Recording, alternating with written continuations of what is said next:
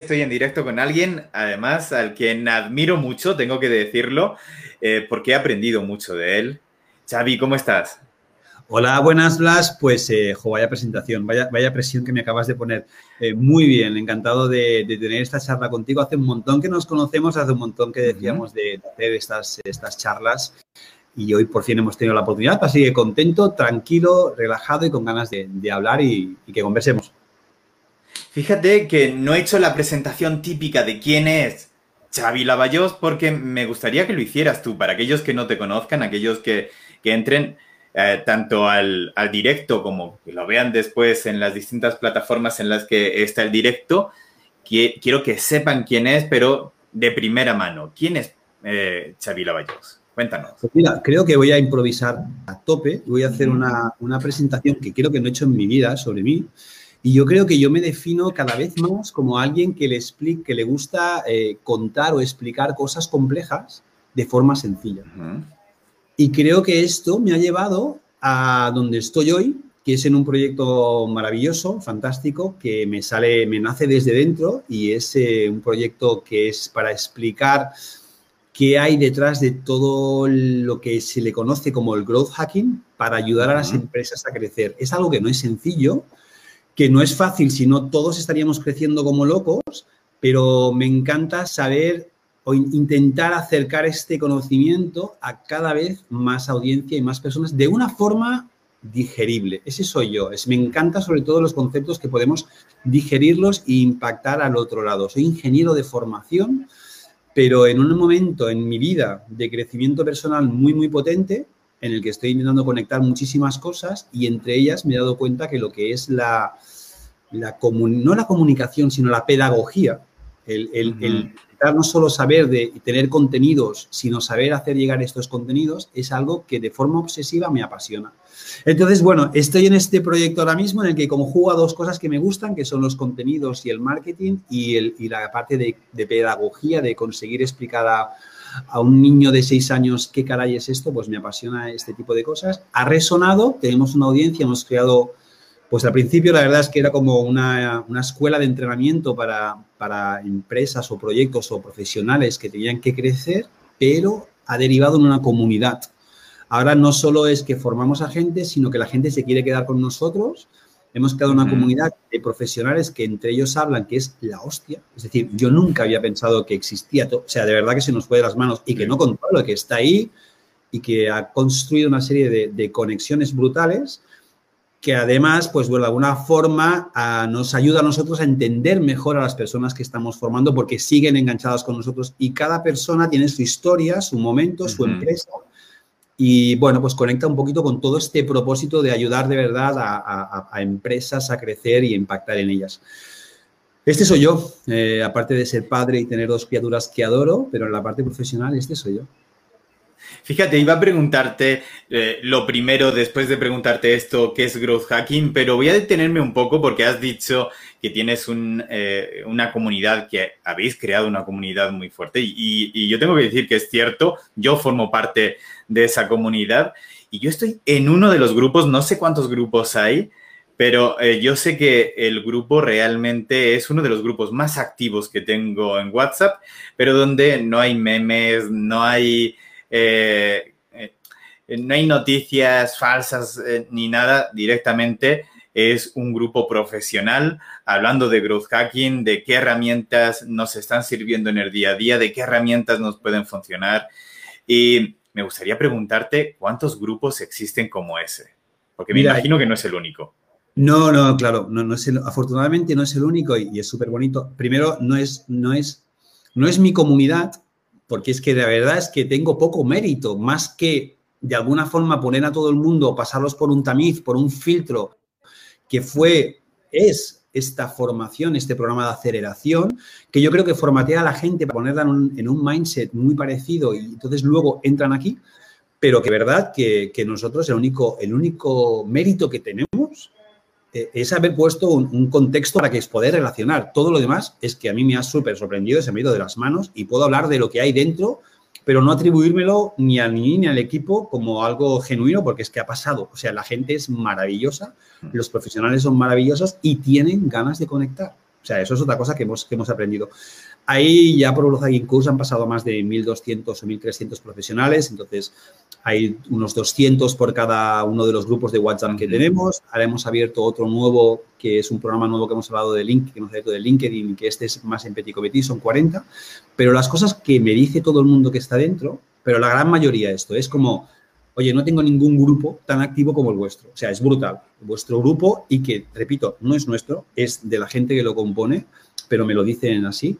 Y es brutal porque yo estoy dentro y es verdad que dices, ostras, pero si la gente no comparte chorradas, si es que aquí la gente está y es súper activo, que tú, es que es, muy activo. Que tú lanzas una pregunta y en cuestión de minutos tienes tres opciones de respuesta. Y es 24 por 7 porque está hay gente de Latinoamérica que sigue eh, poniendo, ¿no? Y hay además unas ganas de ayudar. Yo estoy viendo cosas mágicas. Se han creado empresas a partir de gente que se ha conocido en esta comunidad, en estos grupos. Se han, se han creado clientes, proveedores, partnerships. Eh, cualquier persona que necesita ayuda lo pone ahí y hay gente que, pasa su tiempo, que no, que no es poco valor, para ayudar. Yo de verdad que son cosas que tú lo haces queriendo y no te sale. O sea, yo he estado en varios grupos, he montado varios grupos y no sale. Y este tiene algo, pero no es un grupo de WhatsApp, son todos los que estamos, todos van a estas velocidades. Y yo creo que intento replicarlo mañana y no lo consigo, pero este tiene algo mágico que la gente que lo formáis, ostras, de una forma altruista, tenéis ganas de, ayudar a los demás y sois ayudados, ¿no? Bueno, entonces, ¿qué pasó? Que esto se nos fue un poco en plan, ostras, esto es muy potente, ¿no? Y esto es muy típico de los, del mundo growth, que es, oye, ¿y con esto qué vas a hacer? Con esto que te ha nacido ahí, ¿qué vas a hacer, no? Entonces, para nosotros, lo que empezamos a ver, y ahora entro un poco en el mundo growth ya, eh, o en el mundo más de marketing digital, es, bueno, esto es una oportunidad claramente para nosotros lo que decíamos era la gente cuando hace la valoración del curso o los NPS, está el Net Promoter Score o, el review de qué tal el curso, ¿sabes qué pasaba, eh, Blas? Que cada vez más nos estaban diciendo muy bien el curso, porque es el curso mejor valorado de growth y de marketing en hispano, un 4,9 sobre 5, y nos decía muy bien, y a eso ya nos habíamos acostumbrado, pero lo que no es que cada vez nos decían, y la comunidad es súper potente, y la comunidad es súper potente. Y todo el mundo decía, y la comunidad es súper potente, y decíamos, ostras, la, comunidad de que nos, mm, está ahí, pero hay que darle, creo, cariño y se nos puede las manos porque yo ya no podía monitorizar todo lo que pasaba ahí. Entonces, hubo un momento que tuvimos que decidir, ¿qué hacemos? ¿Dejamos que crezca como la hierba silvestre en el campo o de alguna forma intentamos darle más proyección y escucharla y ver qué necesita, pero ya éramos incapaces. Growth Co es una empresa que sigue creciendo, pero que no somos mil personas en el equipo. Entonces tomamos una decisión y lo que decidimos fue crear la figura del embajador, que los embajadores son un poco, pues, unas personas que representan a Growth Incus dentro de la comunidad. Y esto lo que nos está ayudando también es a dinamizar estas comunidades y a que sigan funcionando como funcionan, pero tiene un trabajo, tiene una inversión. Y esto lo digo desde el punto de vista de los proyectos. Yo creo que las comunidades, y, lo veo dentro de mi casa, o sea, lo estoy viendo aquí, cada vez van a ser más potentes. Estaba el, el, Product-Led Growth, que se ha puesto tan en auge y que tiene todo el sentido del mundo, pero es que ahora ya en Estados Unidos se habla del Community-Led Growth. Es decir, cómo comunidades van a hacer que tu proyecto crezca. Y creo que es lo próximo de lo que vamos a hablar, va a ser esto. Nosotros tenemos estos embajadores que nos ayudan a iniciar esta comunidad, que nos dan un empuje brutal, porque como estamos todo el día en sus cabezas, pues cuando tienen que hablar con alguien sobre algo, lo primero que le van a decir es, ah, yo estoy en una comunidad que, y le preguntan por. Entonces estamos en el top of mind de las personas. Eso es lo que también en Growth Incus decimos, hay que apostar por esto. Creamos este grupo de embajadores que tiene un trabajo. Al final son unos embajadores y embajadoras que estamos súper agradecidos con ellos y con ellas, pero que nos reunimos cada dos semanas tenemos los jueves por la tarde, nos reunimos, y cómo estamos, cómo están los grupos, un poco el pulso, cuáles son las iniciativas que estamos lanzando y un poco en la sombra es un grupo de trabajo que está trabajando para entregar cosas que veréis en muy poquito tiempo eh, para la comunidad, para darle más espacio y que siga creciendo porque al final va en beneficio tanto de los profesionales que la están formando como de los, de los eh, embajadores que la están organizando, como de la propia marca, que en este caso es Growth in Course. Y por otro lado, pues yo me estoy formando junto con uno de los embajadores, Juan Parodi, que es un fenómeno del tema de las comunidades, me estoy formando en temas de comunidades. Es decir, cómo, es muy interesante, ¿no? Que nos encanta el tema del marketing, es cómo las comunidades pueden impactar también en, en todas las partes del funnel de un proyecto, de un producto cómo, cómo usas a la comunidad para, para, hacer todos estos loops también en tu parte del funnel. ¿no? Esto que en Estados Unidos está muy potente y se empieza a trabajar mucho. Hasta ahora era las comunidades eran algo de branding y que las grandes marcas tenían sus comunidades, pero ahora es, es que las comunidades te pueden hacer crecer mucho. Pero tienes que saber tienes que saber poner los puentes entre las comunidades, o sea, hasta ahora las, los negocios y las comunidades vivían un poco como cada uno en su silo, ¿no? Pero ahora ya hay como mucha metodología y mucho estudio que te enseña qué puedes hacer y cómo puedes conectar los puentes entre las comunidades y tu funnel o tus, tus funnels, tus loops o lo que sea, pero ya forman parte de, tienes, y tienes mecanismos para de alguna forma influenciar a tu comunidad para que haga ciertas acciones, siempre a favor de lo que ellos quieren, sus valores, pero que de otra forma te retroalimentan para entrar. Es algo muy nuevo, pero que estamos, eh, sí.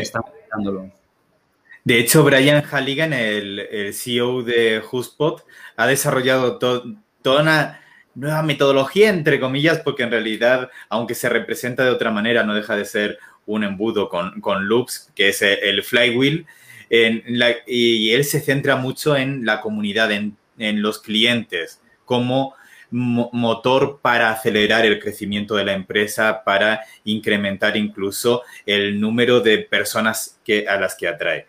Eh, para aquellos que están conectados, que por cierto pueden hacer preguntas, eh, estamos en, varias plataformas, eh, me gustaría que nos dijeras qué es growth hacking y sobre todo cómo tú ves el growth hacking. Genial. El growth hacking, para mí, si le quitamos la parte de halo y bullshit y de que es algo que está de moda, la palabra, el término, para mí es como un marketing evolucionado. Un marketing que ha conseguido evolucionar y que le hemos puesto una etiqueta que, es growth hacking, growth marketing, eh, pero no deja de ser es, oye, en el estado en el que estamos actualmente, en el que tenemos datos para absolutamente todo, ya no hace falta que hagamos apuestas largas para saber si nuestro producto, nuestro servicio, nuestra campaña va a funcionar o no, sino que lo podemos trocear y hacerlo pequeñito y, empezar a tener información muy rápidamente con datos. Eso es lo que los desarrolladores le llaman agile, ¿no? Eh, ya están haciendo iteraciones muy cortas y, lo que hacen es desarrollo en función de el mercado cómo va reaccionando. Tiene todo el sentido del mundo. Es decir, ¿para qué vamos a hacer una apuesta larga si no sabremos si, oye, vamos a construir un hotel aquí de 10 plantas y no sabemos si aquí va a haber población, si aquí va a venir a... Pues no, construimos uno de una planta y vamos viendo, ¿no? Oye, hay gente, ah, pues mira, tiramos la planta y nos movemos dos barrios más abajo. Es esta forma de entender la información que tienes a tu alrededor, que hoy es muchísima y te ayuda a iterar, pues es el, yo lo que llamo el marketing antes eran pues, grandes campañas que eran grandes presupuestos, que eran además solo para unos pocos, pues entonces ya tenemos información y podemos iterar. ¿Qué pasa? Para mí el marketing evolucionado con datos pasa a la parte de más actual y además la parte de growth lo metemos porque tenemos una necesidad de, crecer y de hacerlo rápido e imperiosa. ¿Por qué? Porque nuestro contexto ha cambiado. Tenemos que entender que el contexto actual ya no es el contexto que había antes. El contexto que había antes era la tecnología es muy cara. Todo ya no existía cloud, ni las, estas tools, ni nada, es todo muy caro. Entonces, tú para arrancar un proyecto tienes que tener una inversión grande en tecnología, en equipos, recursos, etcétera, etcétera, y es una pasta. Entonces, ¿qué pasaba? Que la barrera de entrada para arrancar un negocio, para entrar a, competir con alguien, era elevada.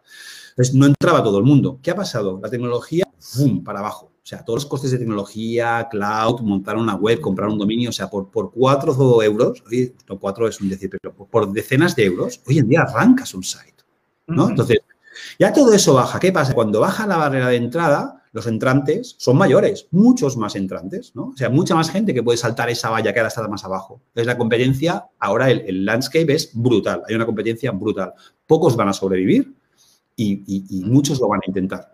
Tú tienes ahora que en ese, en ese contexto tienes que ser rápido y crecer, y crecer rápidamente. Y además tienes pocos recursos no tienes muchos recursos. Entonces, el growth hacking es donde, o la metodología del growth hacking es donde entra en juego aquí. Es decir, vamos a ser muy rápidos, muy efectivos y vamos a hacerlo con pocos recursos y vamos a aprender lo más rápidamente posible lo que funciona y lo que no funciona. En realidad, lo que necesitas en una empresa para crecer es saber lo que va y lo que no va lo más rápidamente posible y no, tener, y no necesitar muchos recursos para validar esas informaciones. Y esto es el growth hacking. Vamos a hacer pequeñas apuestas, que llamamos experimentos, y con pocos recursos, poco dinero, vamos a rápidamente detectar qué es lo que creemos que puede funcionar y no puede funcionar en nuestro negocio. Y cuando encontramos una palanca que funciona, vamos a acelerar con esa palanca y de multiplicarla. Entonces, no es una apuesta muy grande, son pequeñas apuestas pequeñas, rápidas, hasta que encontramos lo que nos funciona y aceleramos. Luego están las famosas tools o growth hacking tools, las herramientas que nos ayudan en nuestra estrategia. Es decir, oye, vamos a lanzar un proyecto, un producto que queremos venderlo a este mercado, pues venga, vamos a arrancar, vamos a empezar, pequeña apuesta, vamos a captar un poco de tráfico por aquí, vamos a llevarlo a nuestro producto, a ver qué pasa, activa o no activa en el funnel. Pues no activa, vale, pues vamos a ver ahora un par de experimentos para que activen, no activan por esto o por, esto otro, ¿no? Pero claro, para activar, eh, no sé, hay que cambiar el, onboarding, por ejemplo. Hostia, cambiar el onboarding antiguamente, el onboarding me refiero a las pantallas por las que pasa el usuario, la educación que le haces para decir, ahora ya entiendes mi producto, esto eran ingenieros y diseñadores que hacían las pantallitas y ahora vas por este flujo, por este otro. Esto es tiempo y, dinero.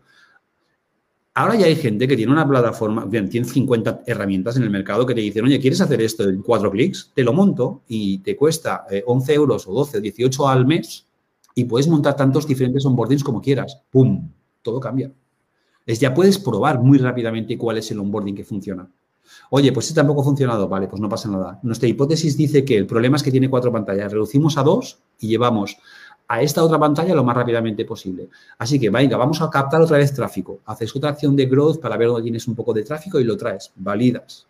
todavía no estamos hablando de cosas consistentes, pero estás validando muchas cosas muy rápidamente. Una de las cosas más maravillosas que está pasando es que pocas respuestas en el mundo del growth Pocas preguntas en el mundo del growth tienen respuestas no, del estilo. ¿Existe una herramienta que me permite ver si o hacer tal? Sí. O sea, yo ya por definición siempre digo sí. Y, date el gustazo de dedicar 30 segundos a Google y buscarlo. Porque cuando ese problema que tienes tú lo van a tener miles de personas y siempre hay una persona muy lista que ha desarrollado un producto para darnos ese servicio a nosotros y para que le paguemos por ello.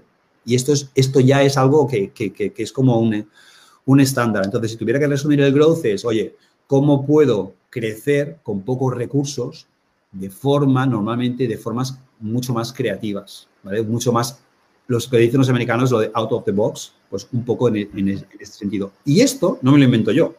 Yo lo enseño y lo aplico. Quien lo han inventado son empresas como las que todos conocemos y que están en toda nuestra cabeza, en nuestros, en nuestros dispositivos móviles por todos los lados y han crecido, pero de una forma, una forma brutal. Lo que tienen dentro de ellos es esta metodología, que lo que te hace es, vamos a formular hipótesis de crecimiento, pensamos que vamos a crecer, porque si hacemos A, pasará B debido a C, tenemos muchas ideas, vamos a priorizarlas, pero no por lo que diga el jefe o por lo que yo piense, vamos a priorizarla con un framework que nos diga, oye, ¿cuál es la idea que podría tener más impacto?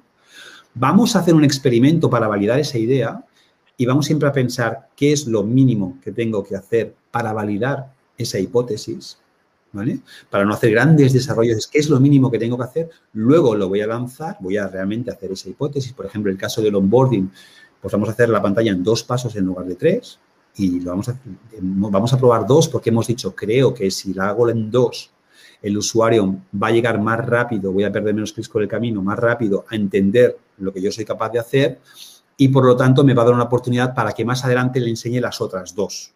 me, estoy de alguna forma rompiendo la entrega de la promesa de valor, la estoy anticipando. Vale, pues yo creo que si la anticipo, eh, voy a conseguir una mayor activación. Vale, pues ¿qué es lo mínimo que tienes que hacer? Lo mínimo que tengo que hacer, cuidado, no es llamar al departamento de ingeniería, montar todo un board y diseño. No, lo mínimo sería para validar esto es, cogemos una herramienta que ya nos permite hacer esto muy rápidamente, un diseño de dos pantallas y lo que esperamos es aumentar un 15%. ¿Que lo aumentamos? Ahora sí, vamos a full, vamos a hacer bien el diseño, llamamos a los ingenieros y esto nos vamos a dar una semana de tiempo y como no tenemos tráfico porque no nos conoce nadie, vamos a ir a buscar tráfico en tal sitio. Ah, esto no es escalable, no pasa nada. Si lo que necesitamos son 200 personas que lleguen para que prueben esto y nos lo validen. Luego ya estaremos en las fases de, de traer gente. Porque si nuestro barco no está sin agujeros, cuando traigamos creo que es obvio. Aunque no todo el mundo lo hace, casi nadie lo hace, pero creo que lo que nos interesa es que lo embudo esté, esté bien montado. Y esto es lo que, lo, que,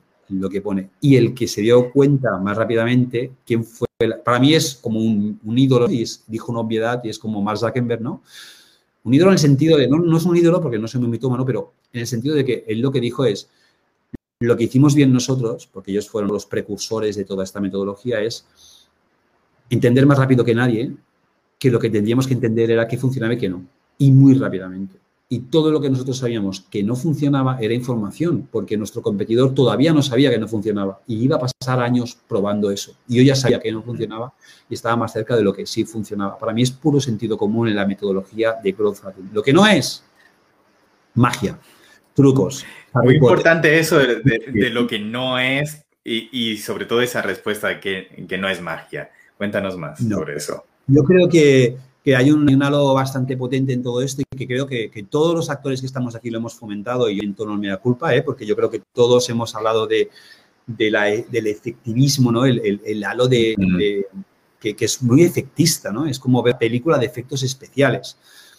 Pero al final, eh, un pequeño spike, ¿no? una pequeña punta de algo eh, te va a dar eso, pero no, no nos va a llevar a, a muchos sitios. Lo que pasa es que el growth hacking tiene cosas como todo en la vida, ¿no? Se va a hablar de aquella cosa que hizo Airbnb, que hizo Dropbox, pero lo que no se habla es que aquella cosa forma parte de 700 experimentos que lanzan al mes gente de Airbnb y que es un constante, es un constante, es un constante. Es como, eh, no un, alguien de élite, ¿no? Un deportista de élite, no, es que ganó la final de, no, bueno, es que ha ganado muchas finales, ha entrenado un montón, tiene una metodología por debajo y al final eso es, eso es lo que te ha llegado, ¿no? un golpe de suerte, no, es que el viento aquel día o se había entrenado, no sé qué. En el growth hacking tenemos mucho rollo de esto de, de, chulear, ¿no? de, de show off, de, lo que nos ha funcionado y tal, y poco de lo que no. Y entonces la gente se queda con, ostras, han hecho un truco que no sé qué, no sé cuántos, pero no, al final siempre decimos que de 20 experimentos que lanzamos, uno o dos funcionan bien, son los que explicamos y es lo que la gente se piensa a veces que eso es el, hay que replicar lo que a él le ha funcionado y esto no, no acaba pasando nunca, ¿no? Y si quieres crecimientos consistentes, y ahí podríamos hablar de motores de crecimiento consistentes, etcétera, pues eh, hay una metodología. Lo bonito, y acabo, que yo ves que me enrollo un montón porque me encanta hablar. No, habla todo lo que tengas que hablar. Lo chulo de esto. Te voy a cortar. Genial. Lo chulo de esto es que no es, o sea, el growth hacking no es tan sexy como la magia de David Copperfield o de Harry Potter, que es, ah, yo aquí un truco de magia y todo de repente cambia, no es tan sexy, pero como siempre decimos, como es una ciencia, o sea, al final es un método científico, es replicable. Y lo chulo es que no hace falta ser Copperfield o, Harry Potter para llevártelo a tu proyecto. Y eso es lo que, y cualquier proyecto que tenga datos, para mí es, hay gente que me pregunta mucho, ¿no? Qué proyectos puedes utilizar. Obviamente hay proyectos que se dan más a, la parte de growth y hay otros que son quizá un poco más alejados, ¿no? Pero para mí cualquier proyecto que tenga datos, en una medida u otra, vas a poder aplicar el, growth. Y como es un método y es una ciencia, es metodología que basa en datos para hacer experimentación, formulas hipótesis, es que es algo que, sí o sí tiene que, tiene que funcionar y te lo puedes llevar a tu proyecto.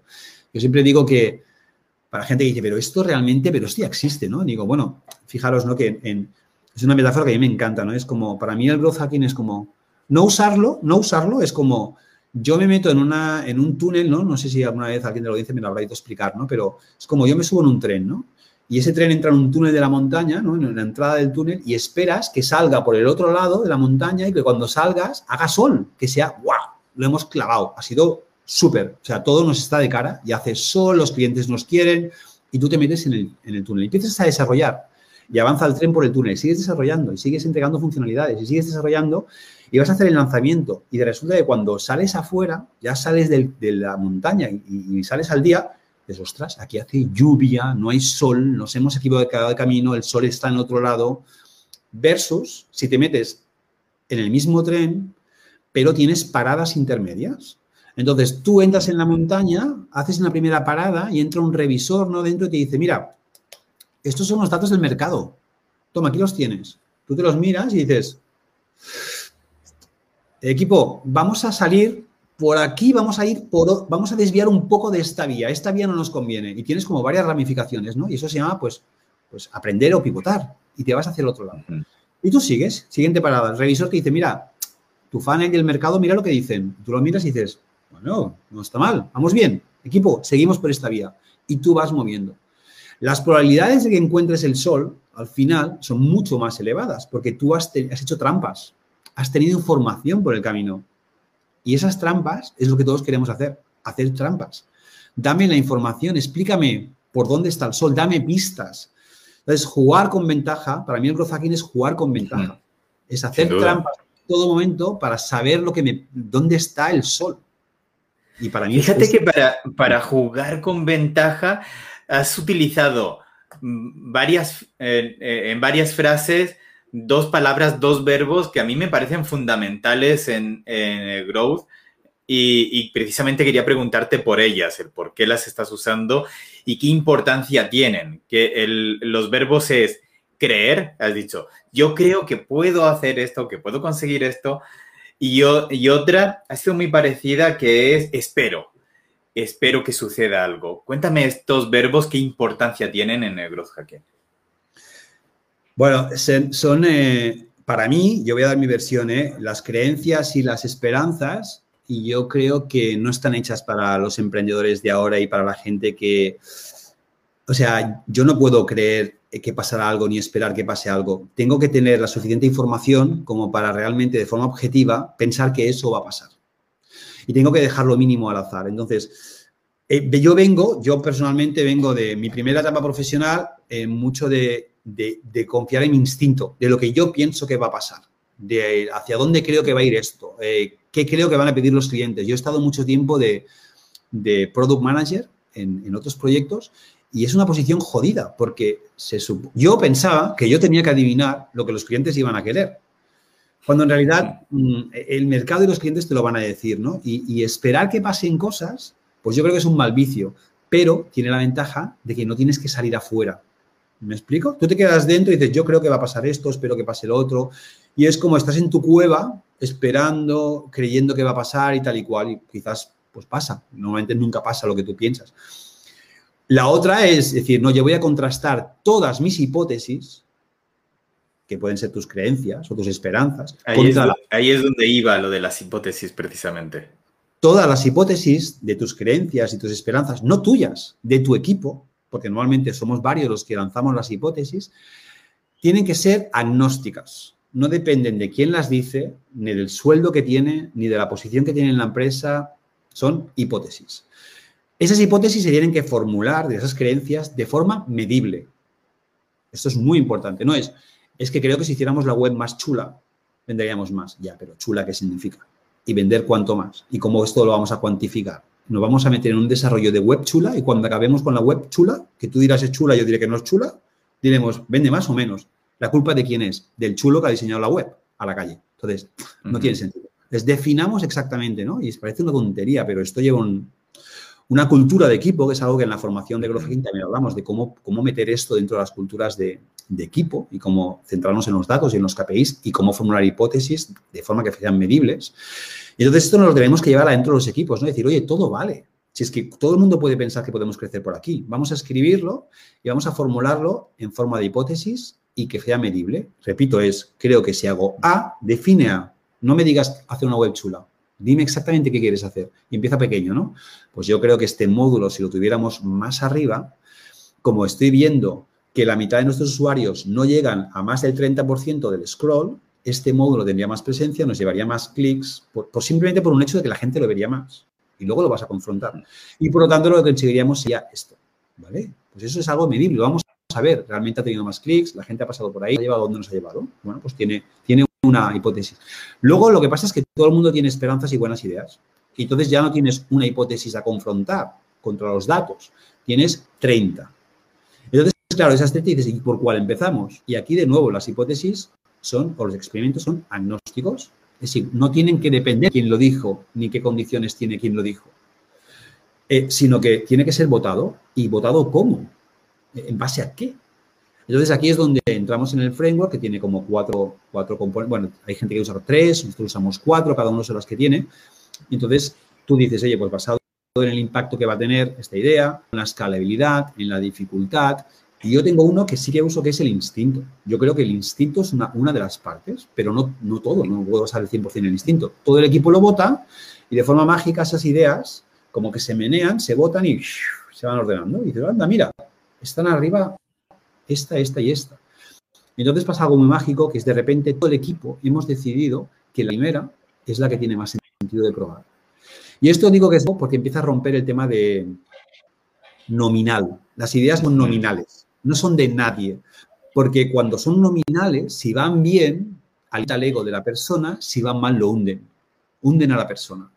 Y esa persona hundida nunca más a proponer nada, porque ya tiene miedo de que la última que dijo, entonces cuando las ideas no son nominales, sino son grupales de alguna forma, somos todos a una. Entonces es muy guay, ¿no? Nos ha funcionado, la hemos clavado o no. Y además contribuimos todos a esa idea, porque la sentimos todos, todos nuestra, ¿no? Entonces, el tema de yo, ¿sabes? Es que hay gente que, yo he estado en empresas, también hacemos una parte de, muy importante que hemos lanzado en, Growth in Course eh, hace muy poquito, que es ayudar a, empresas a crecer, eh, empresas ya más bien consolidadas, a poner una estrategia de growth en su, en su camino. Que sí que están bien, que están funcionando bien, pero creen que están perdiendo unas oportunidades, ¿no? Entonces, cuando entras en estas empresas y les ayudas desde, desde la experiencia a, trazar caminos y estrategias de growth, lo primero es que flipan, porque dicen, joder, es que no sabíamos que podíamos explotar este potencial que ya tenemos, pero no sabíamos cómo explotarlo, ¿no? Y lo segundo es que aparecen cosas, mantras instaurados en las empresas y en los equipos muy flipantes. O sea, yo he estado sentado semana pasada, ¿no? Con un equipo comercial y te dicen, no, es que no vendemos más porque yo creo que somos caros. Entonces, tú coges ese producto que, te, dicen que somos caros y por, durante un periodo de tiempo corto y a un tipo de, a una parte del tráfico reducido, haces un experimento y divides por dos el precio o por tres y las ventas no cambian. Entonces, dices, ostras, pues no es un tema de precio. Es más, haces una encuesta de por qué la gente no te compra, te gastas un poco de tiempo y dices, ya vamos a llamar a la gente, porque si no, si era el precio, ahora por qué no, ¿no? Entonces empieza a salir la palabra confianza por primera vez. empieza a salir gente que te dice, es que no sé, no sé si fiarme, por eso no lo hice, porque claro, ven a los competidores que están a un precio más alto, tú estás mucho más bajo, no sé si será bueno tu producto. Y dices, ostras, de repente bajamos el precio y empezamos a abrir objeciones de confianza que no teníamos antes. Es para que veas un poco de decir, estos mantras que la empresa dice, los comerciales sabían que no facturaban más por un tema de precio, de repente los rompes. ¿no? Y dices, pues, pues señoras y señores, no, no, no va por aquí el tema. Entonces la gente ya no tenía la solución, que sabe cómo, arreglar el crecimiento de la empresa. De repente dice, ostras, pues no, pues no es por aquí. Y lo, han demostrado. Y ya empezamos a ponernos en un mood de no creamos todo lo que nos decimos a nosotros mismos y vamos a ponerlo todo a confrontarlo. Y esto crea absoluta adicción. Es decir, es un tema de que cuando tú empiezas con esto, quieres probar, probar, probar, probar y quieres ver los datos y qué dicen, ¿no? Y entonces tú haces una apuesta al cabo de dos semanas y esto es como, oye, ¿qué tal ha ido? Y crea una adicción. Y hay que tener mucha disciplina para poner esto. Entonces, es una de las cosas también que trabajamos mucho en la parte de la formación, es cómo ponemos una disciplina para que esto realmente no pase solo una vez, y que sea un momento mágico, sino que pase de forma reiterada e iterativa. Como decía, el, tren en la primera parada no va a tener toda la información y tendrá que hacer varias paradas por medio.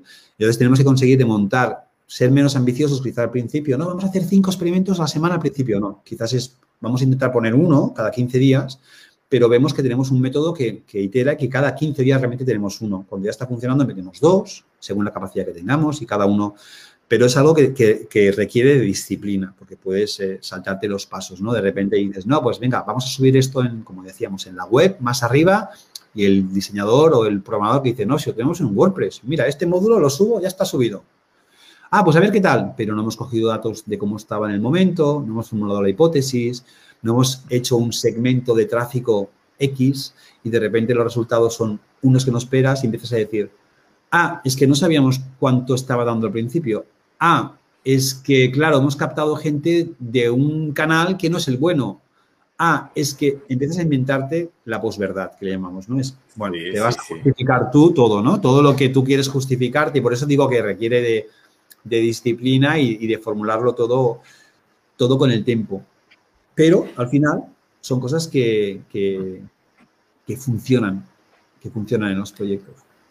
De hecho, yo tengo que decir que una de las cosas que ha cambiado en mi forma de trabajar es precisamente eso después de, hacer el curso eh, con, Growth Hacking Course, que es que antes estaba en ese punto de probemos esto Y pero, pero no había medido anteriormente lo, lo, que estábamos haciendo, entonces veía solo la foto final y Exacto. Eh, como decías en el túnel, ve, veo dónde he llegado, pero no todo el proceso y por lo tanto no tenía esa ventaja. Eh, a pesar de tener resultados, no, no eran tan fácil de medir. Y algo que para mí es un mantra después de Growth Hacking Course es los números hablan. Para, para, mí lo, lo, importante de una estrategia no es cómo quede de bonita la, la, web o cómo quede de bonito el correo que vamos a enviar, sino qué me, qué me están diciendo, los números sobre eso. Y, y, precisamente hemos hablado antes de, de, las tools, de esas herramientas que son muy importantes, pero quería eh, que las pongamos en una balanza. Por un lado, los datos, lo que nos dicen los datos, por otro lado, las herramientas. Yo ya sé la respuesta y, y, evidentemente intuyo la que vas a decir, pero eh, para aquellos que nos están escuchando, ¿qué pesa más? Las herramientas, porque yo sé que esto es lo que le fascina a la gente la primera vez que entra en contacto con Growth Hacking, o los datos. Wow. Eh, claro, eh, yo creo que las herramientas son una buena forma de acercarte, de acercarte a, a la disciplina, al, al growth, a, a, ostras, qué rápido se puede hacer algo. Los datos, al final, para un proyecto como esto, yo siempre digo que la sangre es el dinero que encaja, eso es tu sangre para lo que te queda para vivir, pero si tenemos una segunda sangre son los datos. Es decir, si no sabemos eh, de esto, y, y, yo, cuidado, porque yo ahora soy un talibán de los datos, todo lo hago con datos, pero no era así. ¿eh? Yo reconozco que no era así, pero por eso digo que esto es algo que engancha, que cuando entras y no entiendes y te empieza a dar información, te genera adicción porque necesitas saber lo que te qué está diciendo la audiencia. ¿no? Para mí, las tools el ejemplo es un poco de, yo soy un, fontanero, ¿no? Entonces eh, entro en una, en una, ferretería de bricolaje, ¿no? Y yo soy un apasionado del bricolaje y a mí me flipan todas las herramientas. Tengo un armario lleno en casa de herramientas de, de, de, todo tipo para cortar madera, para pulirla, para barnizarla, para pintar con pistolas, que a veces yo creo que no las voy a, no las voy a usar en mi vida, algunas de ellas, ¿eh? Tornavises de todo tipo. Y yo soy el que va a la ferretería, ¿vale? Y me mola esta herramienta y me la compro. Y luego ya veremos la uso el fontanero o el, o el, profesional no. Él va a la ferretería y ve todas las tools. Y él tiene en mente un plan. Él sabe lo que tiene que arreglar. Y va a coger la herramienta que le ayuda a arreglar eso. Entonces, primero ha tenido una estrategia y un plan, una tarea, y luego ha ido al mercado a buscar cuáles son las herramientas. Yo no. Yo soy un flipado de las herramientas, en el tema bricolaje, ¿eh? digo, me refiero, voy a la ferretería y compro las que me molan, pero luego no, no tiene un propósito. Yo creo que todos tenemos que pues, ser fontaneros y tenemos que ir a la, a la, casa de las herramientas con una idea muy clara de qué es lo que estamos necesitando. Y entonces, cogerlas. Para mí las herramientas son el último paso de nuestra estrategia de growth. Aunque, reconozco, que muchas herramientas, cuando las ves, te pueden inspirar y dar una chispa de decir, ostras, ahora con esto sí que podría hacer aquel experimento que pensaba que A, B, C y D. Entonces, para mí son como a veces disparadores de experimentos que puedes, que puedes, que puedes probar, pero no pueden ser siempre, tengo una herramienta que puedo hacer con ella, porque entonces nunca pensarías en clave estratégica. Entonces, para mí los datos van delante, las herramientas van al final de todo el proceso, pero benditas herramientas, que es que para mí son la bomba, porque por primera vez yo no soy programador, puedo hacer cosas absolutamente flipantes usando herramientas y ahora el no-code ahora está como súper en boga, ¿no? Uh -huh. Y antes, ¿qué nos pasaba? Que teníamos que tirar al departamento de, de ingeniería, ¿no? De los desarrolladores y, decías, ostras, es imposible. Y con lo caros que son, ¿no? Cobran, se lo merecen, ¿eh? Pero es muy difícil fichar a esta gente y es muy caro, ¿no? Y ahora estas herramientas, para hacer lo que nosotros llamamos un poco los prototipados, pues es como ha democratizado, ¿no? Cualquier persona que tenga un poco de inquietud puede empezar a montar alguna cosita eh, bastante chula, ¿no? Entonces, bueno, pues yo las veo súper como algo que ha favorecido mucho este, de hecho, lo, ha, catapultado, creo que el tema del growth, al tener las herramientas, te permiten hacer cosas, hipótesis y probar experimentos de una forma más fácil. Pero creo que no podemos invertir el orden, quiero decir, ellas están para poner fácil la estrategia. No a partir de ellas vamos a crear cosas que no sabemos si tienen ni ton ni son. Pero sin ellas creo que es verdad que no hubiera explotado este mundo. Me gustaría, ya eh, eh, estamos cercanos a terminar, pero no me gustaría terminar sin hablar de LinkedIn y de la importancia que ha tenido LinkedIn para el crecimiento de Growth Hacking Course y, y cómo, y para, me imagino que incluso tu propio crecimiento de red, de contactos. Cuéntanos un poco, ¿cuál ha sido el impacto que ha tenido LinkedIn en Growth Hacking Course y qué importancia tendría esa herramienta, al final, esa plataforma en, en cualquier estrategia, sobre todo B2B. Bueno, aunque vosotros lo utilicéis en el B2C. Correcto. Y, con muy buenos resultados, porque la, la, gente suele pensar LinkedIn B2B, pero vosotros habéis demostrado lo contrario, que no, que no solo es B2B. Total, somos un caso súper raro. El nuestro es muy raro, que hemos conseguido acercarnos a un mercado B2C y seguir creciendo mayoritariamente en un canal que se considera un, canal B2B. La realidad de cómo es todo esto es eh, puro interés. Yo me acerco a LinkedIn por absolutamente puro interés y, de la siguiente forma. Montamos eh, Growth Hacking Course. Eh, la anécdota no la sabré, pero es muy chula de cómo nace este, este, este curso. Y montamos Hacking Course. Y entonces, de repente, me doy cuenta que tenemos que llenar salas con, con estudiantes, ¿no? Porque si no, esto no va a funcionar y me empiezas a pensar, bueno, ¿y dónde podría estar la gente interesada en growth hacking? Que al final lo que tenemos nosotros dentro de esta formación es mayoritariamente son CEOs, fundadores y gente de marketing, podríamos decir que son el 70%, luego tenemos mucha gente que es freelance, muchas agencias, incluso escuelas que también forman, también están dentro, y luego un 15% random, que bueno, llegan de muchos, de muchos sitios, ¿no? Pero están todos en LinkedIn. Al final están todos en LinkedIn. Y digo, ostras, vamos a LinkedIn y vamos a intentar vender. Y entonces yo fui a LinkedIn y lo explico en algún webinar, ¿eh? de una forma súper interesada. Le dije, LinkedIn, estoy aquí, te quiero mucho, así que voy a empezar a postear que tengo un curso maravilloso. Y empecé a postear, tengo un curso maravilloso, voy a hacer un webinar espectacular, me quedan una plaza, te hago un descuento del 40% en esa plaza que me queda. Y no me hacía caso nadie, pero nadie es nadie. Es decir, yo no tenía ni un like, creo que tenía uno y era el de mi socio. O sea, era algo, nadie. Y después de estar insistiéndole y intentando aprovecharme de LinkedIn para vender mi negocio, después de, no sé, un mes o dos meses de postear constantemente y con la presión de que no teníamos ventas, decíamos con Januel, ostras, mi socio Januel, ostras, igual la aproximación a LinkedIn debe ser otra y tenemos que cambiar. Y yo veo que la gente lo que hace es postear cosas de, sus negocios. Yo decía, qué pereza, tengo que ponerme a escribir ahora pues no, pues yo quiero dar un descuento. Pues la gente no quiere descuentos, la gente no quiere comprarte tu curso, la gente no quiere tus webinars, la gente no quiere, no quiere comprarte. ¿Sabes? Es que no, no, no está ahí para eso. Entonces, yo me costó mucho entenderlo, ¿eh? mucho. Y me daba pereza escribir, pero un día me puse a escribir y ahí cambió todo. O sea, yo en, en, marzo del 2018 decido hacer un cambio y lo explico tal cual. Fue, yo le explico que es mi momento clic en LinkedIn y decido empezar a escribir cosas de mi mercado de repente empiezo a ver que la gente le interesa lo que escribo y cada vez más. Y que a mí me gusta explicarlo, que eso fue otra que no esperaba tampoco, ¿no? Entonces empiezo a explicarlo, me gusta lo que explico, me gusta que guste lo que explico y el cabrón de LinkedIn que sabe cómo tocarte el ego te va dando recompensas de la gente, que like, de comentarios, que tú te vienes arriba y entras en una rueda. Esto fue en cuanto a ahí se, se, creó una espiral de, mm, de que yo me estaba generando de alguna forma una audiencia sin ser súper consciente y sin estar muy programado y luego, además, mi marca, o sea, lo que yo estaba vendiendo, empezaba a tener una cierta autoridad. Yo como autoridad y abanderado de, de lo que estaba intentando vender. Pero todo esto no estaba tan premeditado. Hay que decir que ahora se puede ver cómo está súper pensado. No, no, no, no. Fue bastante orgánico. Fue, fue pasando así.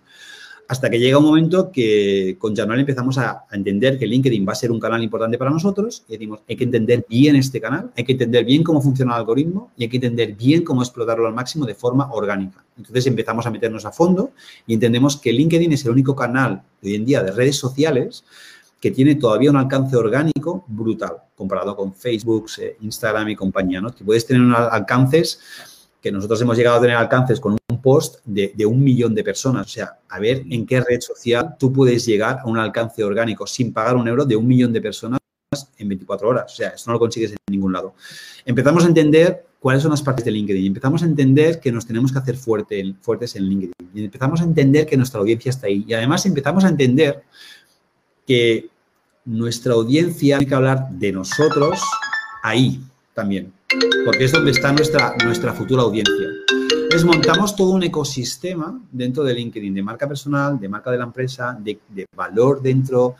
y empezamos a dejar de vender. Es decir, no vendemos en LinkedIn, sino hacemos toda la parte de inbound. Y esto nos lleva pues, a una carrera bastante meteórica en el que, pues bueno, pues, yo ya tengo, no sé si son 20.000 o 21.000 o 22, no les sigo mucho el número, pero más de 20.000 deben haber personas que, la audiencia, que están leyendo o, están apuntadas a lo, que, a lo que yo escribo. Me encanta hacer, no tengo, no soy muy bueno escribiendo en LinkedIn en el sentido de que yo soy de los que se lo tiene que pensar bastante, que va a escribir, elabora bastante, que quiero decir. Hay gente que es súper buena y es mucho más espontánea que yo. Y yo no tengo esa capacidad de hacerlo y escribo una vez a la semana. Y nuestra marca empieza a traccionar ahí, mucha gente empieza a hablar de nosotros ahí y vemos que es un canal que es muy propicio para, nosotros. También te digo una cosa, nada de lo que pasa ahí alrededor de nuestras marcas o nuestros perfiles es casual. Quiero decir que cuando nosotros compartimos toda la información, ¿eh? pues cómo viralizamos una acción ¿no? y cómo conseguimos que 8.000 personas eh, en 24 horas se interesen por un contenido nuestro, pues lo explicamos y todo está absolutamente meticulosamente orquestado para que todo, para que todo sea así. hemos encontrado una simbiosis entre nosotros y el canal que está funcionando, que está funcionando muy bien. Y, lo último es que creo que es muy interesante porque nuestro producto, o sea, siempre decimos que tienes que tener un product market fit, ¿no? Y creo que también los productos tienen que tener un channel market fit. ¿Cuál es el canal en el que tu producto, además, puede promocionar bien? Y para nosotros es, nuestro canal es LinkedIn. Nuestros profesionales van a atraer a más profesionales que también están en LinkedIn. Entonces, nuestro propio producto está cambiando y metamorfoseando para que sea muy fácil que nuestros usuarios salten de nuestro producto a LinkedIn con nuestra, con nuestra marca en su boca. No sé si me explico. Entonces, que sean sencillos esos canales para cuando quieran decir cualquier cosa que lo puedan hacer. Y yo prefiero que lo hagan en LinkedIn que en Facebook, por ejemplo. Entonces, voy a promocionar todo este tipo de cosas. Entonces, lo que quería decir es que hemos encontrado un fit, hemos encontrado, creo que el channel, el, el, en este caso, el, channel market fit para nosotros y vamos explotándolo a muerte. También luego hemos empezado a, flirtear un poquito con el tráfico de pago para ver un poquito cómo, cómo está funcionando. Y hemos performado muy bien y de hecho estamos dentro de un, de un, partner program con la gente de LinkedIn porque nos han seleccionado porque parece ser que un poco los conversion rates que tenemos nosotros está muy por encima de, de, EdTech, que es donde estamos nosotros, en el vertical, estamos, está muy por encima de lo que hay. Entonces, bueno, les ha llamado mucho la atención y nos ha puesto en un programa en el que estamos en directo con, con la gente de LinkedIn y al lado otras personas que también parece que están mm, sobreperformando y aprendemos todos de todos de todos, ¿no? Y esto es un poquito lo que, pero repito que no fue súper pensado, orquestado. Es verdad que cuando entendimos lo que había, decidimos diseñar una estrategia muy potente y ahora lo que hacemos es formar a otras personas para que consigan lo mismo. Entonces, hace, estamos en la tercera semana, hemos arrancado un programa nuevo, totalmente nuevo, que es el, un programa de LinkedIn para crecer en LinkedIn, el LinkedIn Growth Acceleration. Empezó hace tres semanas, es un corte pequeñito de 50 personas, mentorizado. Cada semana vamos avanzando con un mentor especialista, siempre es gente que, ha conseguido... Eh, que nosotros no sé el 1% que te vienen a comprar en lugar de salir a vender y esto lo hacen pues poniendo autoridad, poniendo unos funnels de puta madre que convierten, unos buenos copies, automatizaciones, entendiendo cómo funciona la viralización, etcétera. Los formamos en seis semanas, ahora estamos acabando el primer cohorte y ya si vas a, a linkedin.growthhackingcourse.io, ahí está abierto ya la lista de espera para, para el segundo programa. Y, Pondré el enlace. ¿Cuándo se abren las puertas para, para esa segunda corte? Lo digo porque me interesa a mí, sobre todo. ¿eh? No solo para animar a la gente que, en que lo haga, sino porque me interesa. Está siendo, primero te voy a decir cómo está funcionando. O sea, está siendo brutal porque es que es, es, es, brutal. O sea, la gente, los profesionales que están dentro, o sea, tienen tantas ganas también de compartir entre ellos, están también en otro grupo. Eh, y hay gente de todo tipo. Y hay unas ganas de ayudar y, propones... Eh, hacemos webinars en directo a final de la semana, ¿no? Y, ves esos momentos de transformación. O sea, hay momentos mágicos en los webinars. Que hay gente que dice, ostras, me has desbloqueado, por ejemplo, un típico caso problemático en LinkedIn. Yo no me quiero exponer, yo no quiero escribir, no sé qué decir, no sé qué tengo que explicar al mundo. Entonces dices, oye, si tú no sales, entonces es un problema. Entonces, vamos a ayudarte a salir. Y hay una semana que se trabaja mucho toda la parte de, inbound a través del contenido en, en, LinkedIn, que lo hace Mar Domínguez Seda. Y, y, es brutal, la gente que ya lo hacía encuentra un enfoque diferente y encuentra sobre todo lo que interesa, que es una recurrencia. ¿Cómo voy a hacerlo de forma sistemática? Hay una metodología para hacerlo, pero los que no han hecho nunca una publicación y siempre están compartiendo la de los demás y hacer likes, tienen momentos mágicos esa semana. Entonces, es como parece una terapia de grupo a veces, ¿no? Que estamos ahí y, la gente se animan, se dan consejos y tal. Y hay un, hay un, hay un, unas personas humanas, aparte de profesionales, muy bestias en este corte, que son de 50 personas, son más cuidado y, más pequeñito. Respondiendo a la, pregunta, eh, arrancamos seguramente el segundo, todavía no tenemos fechas, estamos cerrando el primero y aprendiendo, porque también tenemos cosas que mejorar, porque también hay cosas que hemos visto que no, que no acaban de hilar y estamos hilando. Eh, pero el segundo empezará seguramente a mediados de junio. Entonces, ahora ya te puedes ir al site, a Growth eh, perdón, al linkedin.growthcourse.io. Allí ya hay una lista de espera, te apuntas y lo que hacemos es, tenemos entrevistas otra vez con 50 personas porque queremos, todavía queremos ver que realmente este programa es para la persona, ¿vale? Que podemos crear un impacto. Estamos todavía dándole forma y cogemos a gente que realmente pensamos que le puede tener un impacto, sobre todo ahora que estamos más en petit comité, 50 y muy mentorizado, etcétera, etcétera. Pero es muy chulo. Yo estoy súper contento. Tenía, hacía dos años que creamos el Growth Hacking Course, que es más de growth para empresas, y este es más para growth B2B y LinkedIn. Y tenía ganas de volver a jugar otro, para salir al campo y volver a crear otro programa desde cero, volver a conectar con profesionales, y es muy interesante, muy chulo. Entiendo. También dejaré el, enlace para Growth Hacking Course para, para aquellos que, que, nos hayan escuchado y les interese, eh, que puedan inscribirse. Y no quiero eh, quitarte más tiempo. La verdad ha sido maravilloso siempre. Es un placer escucharte. Yo siempre eh, que, hablo contigo me pongo en, modo alumno porque realmente soy aprendiz tuyo, así que eh, siempre es un placer aprender de ti. Solo me gustaría hacerte una pregunta, una última pregunta que es, ¿qué pregunta que no te he hecho te gustaría que te hubiera hecho? ¡Wow! Vaya pregunta.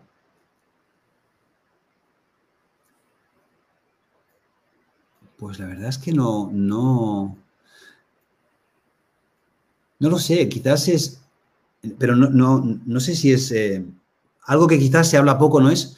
Es por qué tan pocas empresas usan growth hacking, ¿no? Si es tan la hostia, ¿no? Si es algo que todos los que lo usáis decís que es la hostia, porque solo el 1% de las empresas están usando están usando esta metodología, ¿no? Y ese es un, es un, yo creo que es un buen punto. Yo creo que lo que pasa es que es algo, en, si hablamos de España, es algo que, que todavía suscita cierto, yo creo que la palabra hacking, y por eso yo decía es un tema de, de, de, halo y tal, todavía está suscitando un poco el tema de, ostras, hacking, me van a robar, no sé qué, esto no está hecho para mí o tema de protección de datos y todo este tipo de... Porque trabajamos con empresas muy grandes a nivel corporate. Esta semana hacemos una de, una de las Fortune 500, o sea, alguien muy potente. Hacemos una formación solo para ellos. Y recuerdo que, que lo que nos decían las primeras mm, barreras que tenían oye, pero nuestro departamento legal nos dice que no podemos robar mm, emails, robar... Y, ostras, es que claro, tenemos una... Y, yo creo que somos todos culpables, ¿eh? Y yo, también levanto la mano que somos culpables de haber instalado este halo de vamos a hacer cosas ilegales para hacer cortocircuitos en varios sitios y tal, ¿no? Yo creo que nos queda un poco de recorrido de educar, de educar a que esto se, no, tiene por qué ser ilegal, ni muchísimo menos, aunque hay herramientas que sí, que te permiten saber cuál es el email de casi cualquier persona, ¿vale? Lo puede, Pero vamos, que lo que estamos enseñando nosotros no sería esto. Es, yo creo que todavía hay empresas que, bastantes, que están un poco mirándolo desde desde, desde la barrera y no está muy claro de lo que es, pero para mí es como sí o sí todas vamos a pasar por esto. Es decir, que es algo que no va a ser opcional. Llámale como quieras, ¿eh? No digo growth hacking, growth marketing, es vamos a evolucionar en el marketing. Igual que los desarrolladores trajeron el agile development y trabajaban en sprints y primero fue en Estados Unidos y al final llegó a Europa y luego llegó a España y ahora nadie se plantea o pocas no se plantean trabajar con sprints, pero siempre las grandes fueron las últimas en, adaptar este tipo de cosas, pues en la parte de marketing y de growth pues va a ser lo mismo. También creo que, y de nuevo en tono el mea culpa, ¿eh? creo que se habla mucho, o sea, a ver cómo decir esto sin molestar a ninguno de mis compañeros del sector, ¿eh? quiero decir que que también hay muchas personas y mucho intrusismo. Eh, no, quiero, no quiero que sea malintencionado, ni muchísimo menos, pero hay mucho abanderado de yo he conseguido, em, conseguido, no sé, los emails de no sé dónde, no sé cuántos, y he conseguido hackear, no sé qué, y con esto he hecho un growth hack que no sé qué, no sé cuántos, y dices, ostras. Bueno, pues esto nos ayuda poco, ¿no? En este sentido, pero creo que, bueno, pues que está ahí y que, y que todavía tenemos que darle un, recorrido, pero que para mí, sin lugar a dudas, es un método, una metodología, ha llegado para quedarse y, y más y más y más. El tiempo solo nos juega a favor. No sé qué nombre tendrá, pero como metodología el tiempo solo nos juega a favor. Así que mira, me ha gustado que me hicieras la pregunta que no me has hecho, que yo he podido sacar, porque creo que entre todos los que estamos en este sector tenemos que trabajar para ensalzar este método y no para connotarlo en aquello.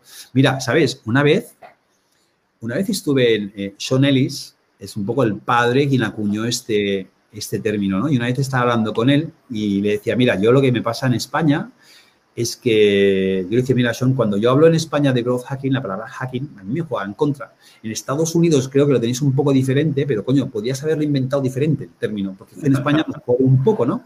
Y me decía él, bueno, por lo menos tienes temas con el que iniciar la conversación, ¿no? Y digo, ya, quizá eso allí puede ayudar, pero aquí, cuando vas a cierto estamento y cierto orden de magnitud de empresas, nos, nos juega bastante, bastante en contra, ¿no? Y un poco me reconocía que pues bueno, es verdad que también no solo pasa aquí en España, pasa en, otros sitios. Yo creo que el término growth marketing al final eh, viene a sustituir un poquito, un poquito esto, que al final para mí todos son etiquetas, que es como un marketing evolucionado visto de una forma holística. Esto no lo hemos hablado y no quiero entrar tampoco en el melón, pero, pero al final lo que ha cambiado es que yo veo solo la, jugada del marketing, veo la jugada de, toda la empresa, ¿no? Desde, desde, arriba hasta abajo y transversal, de forma muy holística. Esto, esto se ve desde diferentes ángulos, ¿no? es maravilloso que la figura de growth marketer, growth hacker o llámale como quieras, de repente dice, no, no, yo estoy aquí en marketing, estoy en, en, todas las partes para entender cómo eso está funcionando. Una cosa muy chula, ¿no? Que la gente de producto te dice, no, yo tengo la funcionalidad de compartir. No, coño, esta función de compartir la tienes, pero no la usa ni Dios. Y nos iría de puta madre que la gente lo usara porque entonces sabríamos dónde la gente quiere viajar y si lo sabemos, los de email marketing pueden hacer algo mucho más segmentado y los de revenue estarían más contentos porque convertiríamos mejor. Así que la funcionalidad está, pero no funciona. Así que le vamos a dar una vuelta para crecer más. Y eso es el rol de un tío de growth. Está viendo las necesidades por todos los lados y le dice al de producto o al de cualquiera, ¿eh? no quiero ver con producto, está, pero no performa, no funciona. Así que vamos a dar una vuelta. Y si tú no estás en todos los sitios, viendo la, foto global de una forma más holística, no puedes, no puedes ejercer esto. Y esta figura de growth manager o growth hacker o persona de growth eh, es cada vez más y más demandada en las empresas, que es una realidad. Las empresas no se pueden formar, no se pueden ver desde silos, hay que verla desde foto global. Entonces, esta es una figura que usa los datos para, moverse por todo, por todo el lado de del proyecto de la compañía. Y si ves las ofertas de trabajo, pues cada vez hay más. O sea, la gente, nosotros en Growth Incus, no es raro el día que alguien no me envíe un mensaje privado, oye, ¿sabes a alguien que me pueda ayudar con la parte de growth? ¿Conoces a alguien que, o sea, hay gente que está formando con nosotros que si, si busca curro, es que tarda cero coma en encontrar curro. O sea, no es el problema y cada vez hay más. Eso es bueno porque cuando, hay cuando cada vez se pide más este perfil, ya es que cada vez más las empresas se dan cuenta. Es verdad que empezamos mucho con las startups, que son las que rápidamente dicen, lo hacemos así. Pero, coño, tener estas figuras eh, es, un lujo. Luego vemos también, es otra dinámica que podríamos hablar otro día, es cómo meterlo en una empresa muy tocho, una empresa muy corporate, que ahí tenemos dificultades, es decir, cómo, cómo esto entrona con un elefante, con una dinámica, ¿no? Y ahí es donde estamos trabajando algo un poco más ad hoc y más mimado y hacemos con empresas muy grandes que dicen, hey, necesitamos que nos deis no solo el mindset y la cultura, sino que nos ayudéis luego a implantarlo dentro. Porque no solo queremos, no es saber solo qué queremos y cómo lo queremos, sino además os tenéis que ayudar a organizar esto y a montar los equipos y a ver cómo se relacionan entre ellos y cómo funcionan, ¿no? Romper un poco algunos silos que tenemos dentro. Y esto pues, lo hacemos para empresas más consolidadas que tienen una inercia y a veces una incapacidad de autoevaluarse desde dentro y necesitan gente de fuera que les pueda echar una mano. Vaya rollo de soltado, tío. todo lo contrario, todo lo contrario. Yo estoy, yo estoy encantado y lo, y lo sabes además. De hecho, creo que esto nos da para seguir conversación en otro momento, para que esta sea solo la primera conversación eh, en directo de, muchas. Y nada, Xavi, yo lo único que quiero hacer eh, es agradecerte, porque tú dices que, eh, menudo rollo, pero yo lo veo desde otro punto de vista totalmente distinto, que es menuda masterclass nos has dado. Así que muchas gracias, Xavi. De nada y como dice mi amiga Mar, compartir es de guapos, así que seamos guapos y compartamos todo lo que todo lo que vemos, todo lo que podemos, seguro que nos llevará a todos mucho más lejos y al ecosistema que estamos todos dentro también también mucho más. Un placer haber estado con vosotros y compartir todo lo que todo lo que pueda. Pues muchas gracias y nos vemos pronto. Igual a todas las personas que nos están viendo, que nos escuchan en el podcast, espero que nos veamos pronto, así que un abrazo. Chao, chao.